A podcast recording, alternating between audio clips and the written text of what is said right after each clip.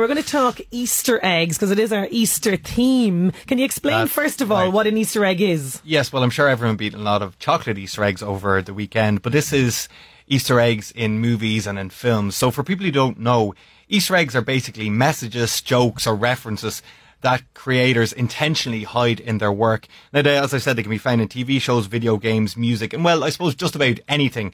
Uh, but this being a, a movie segment, we're going to focus on Easter eggs in films.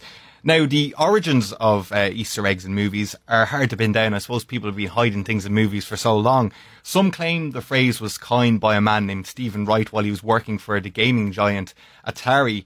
However, I came across a story which I just thought was so brilliant I had to share. Uh, it's reported that Easter eggs became popular with 1975's The Rocky Horror Picture Show. So the story goes that during filming, the crew staged an actual Easter egg hunt on the set.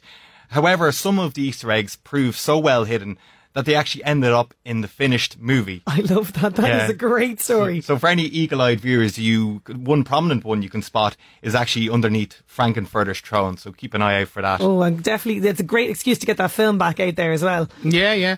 And um, uh, another kind of an Easter egg that's very common are cameos. So the king of uh, director cameos, of course, is Alfred Hitchcock. Out of the 52 films that he directed, he has a little cameo in 39 of them. M. Night Shyamalan as well. He has only 11 movies and he appears in nine of them. But the actual king of cameos, of course, is Stan the Man Lee, who appears in every single movie based on a Marvel uh, Marvel property. So unfortunately, of course, he passed away at the age, age of uh, 95 last November. But he still lives on. You will see him in Endgame and possibly the new Spider-Man. He did film a few before he passed away. But yeah, so Stan the Man, Excelsior. Excelsior, absolutely.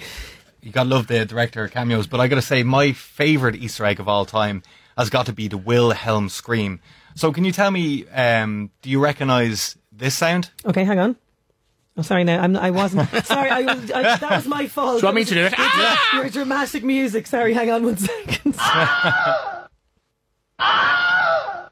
Do you recognise that? Well, you should, because that clip has been in around 400 movies, including some of your favourite films of all time and in countless TV shows. So the Wilhelm scream, basically, it's a stock sound effect that is used for when someone is shot, thrown from a height, or blown up.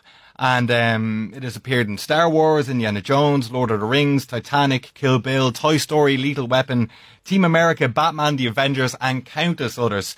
Um, so a little bit of history about it. The sound originated in the 1951 Gary Cooper film Distant Drums, and it became well known as a sound sample in 1953's uh, Change at uh, Charge at Feather River when it was used um, when a, a private Wilhelm gets shot in the leg with an arrow.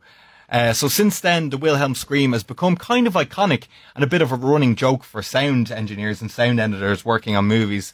We can still see it turn up in blockbusters to this day. And if you think the Wilhelm scream hasn't been re- remixed in a terrible dance song on the internet, well, you'd be wrong, wouldn't you? Here it is.